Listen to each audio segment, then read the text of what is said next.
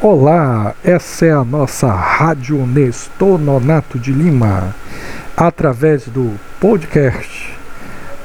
Além desse episódio, acompanhe também os outros episódios que já estão disponíveis em nosso podcast.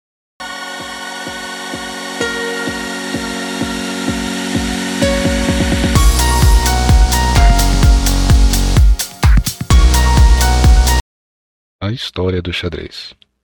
Primeira parte: Origens.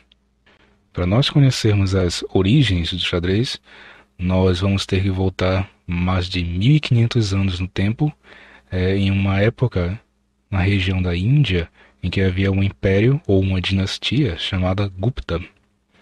De acordo com alguns registros da época, no Império Gupta houve uma guerra e um dos príncipes que pertencia à família da dinastia Gupta, acabou morrendo em batalha.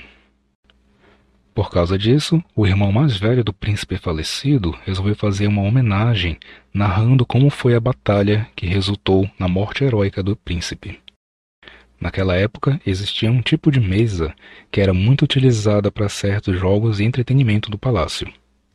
Essa mesa especial era uma tábula dividida em 64 espaços, e muitos acreditam que essa é a origem do tabuleiro de xadrez.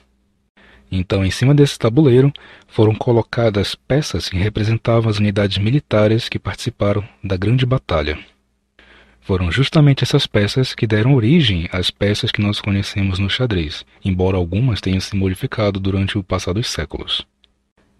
As peças que eram dispostas nesse tabuleiro para a criação de um novo jogo eram inicialmente representações militares do reino Gupta, Algumas das unidades militares que eram representadas nesse tabuleiro eram da infantaria, outras eram a cavalaria, alguns soldados montados em elefantes e alguns soldados em bigas.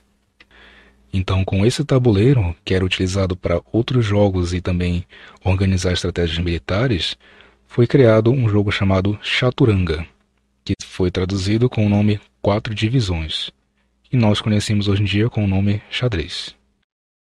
Pelo fato desse novo jogo conter peças militares e termos que têm a ver com defesa e ataque, o jogo foi muito utilizado de forma séria para a criação de estratégias de guerra. E esse hábito de narrar ou prever estratégias militares em cima de um tabuleiro foi muito utilizado durante os séculos e perdurou até mesmo na Primeira Guerra Mundial, onde você encontrava generais movendo peças como se fossem as tropas militares na vida real. Com o movimento natural de migração de populações e com a expansão militar do Império Gupta, e até mesmo com a movimentação de mercadores entre as regiões próximas, o jogo Chaturanga acabou saindo do Império Gupta e se expandiu para o Império Persa. Devido à localização do Império Persa no Oriente Médio, rapidamente o xadrez passou a expandir para outras regiões, principalmente entre os povos árabes. A popularização do xadrez nessa região, nessa época, foi tão intensa que alguns dos termos criados para o jogo permanecem até hoje. Um dos termos utilizados que foi consolidado com o passar do tempo foi a palavra Shah, uma tradução rei. Daí surgiu a expressão Shamat, ou rei está indefeso, e também é conhecida como a expressão checkmate. Existem alguns documentos dessa época que comprovam a importância de conhecer estratégias militares do xadrez e essas estratégias eram utilizadas em batalhas da vida real.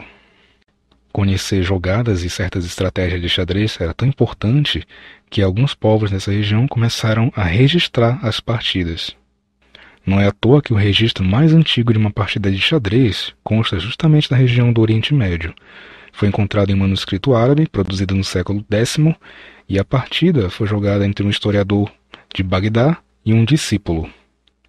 Enquanto esse novo jogo se expandia pelo Oriente Médio e pelo norte da África com os povos árabes, é, o chaturanga também foi levado para o Oriente, através da China. Conforme o chaturanga era levado para o Oriente, ou seja, se distanciando do reino persa e do reino Gupta, as regras começaram a ser flexíveis e inclusive o tabuleiro sofreu modificações.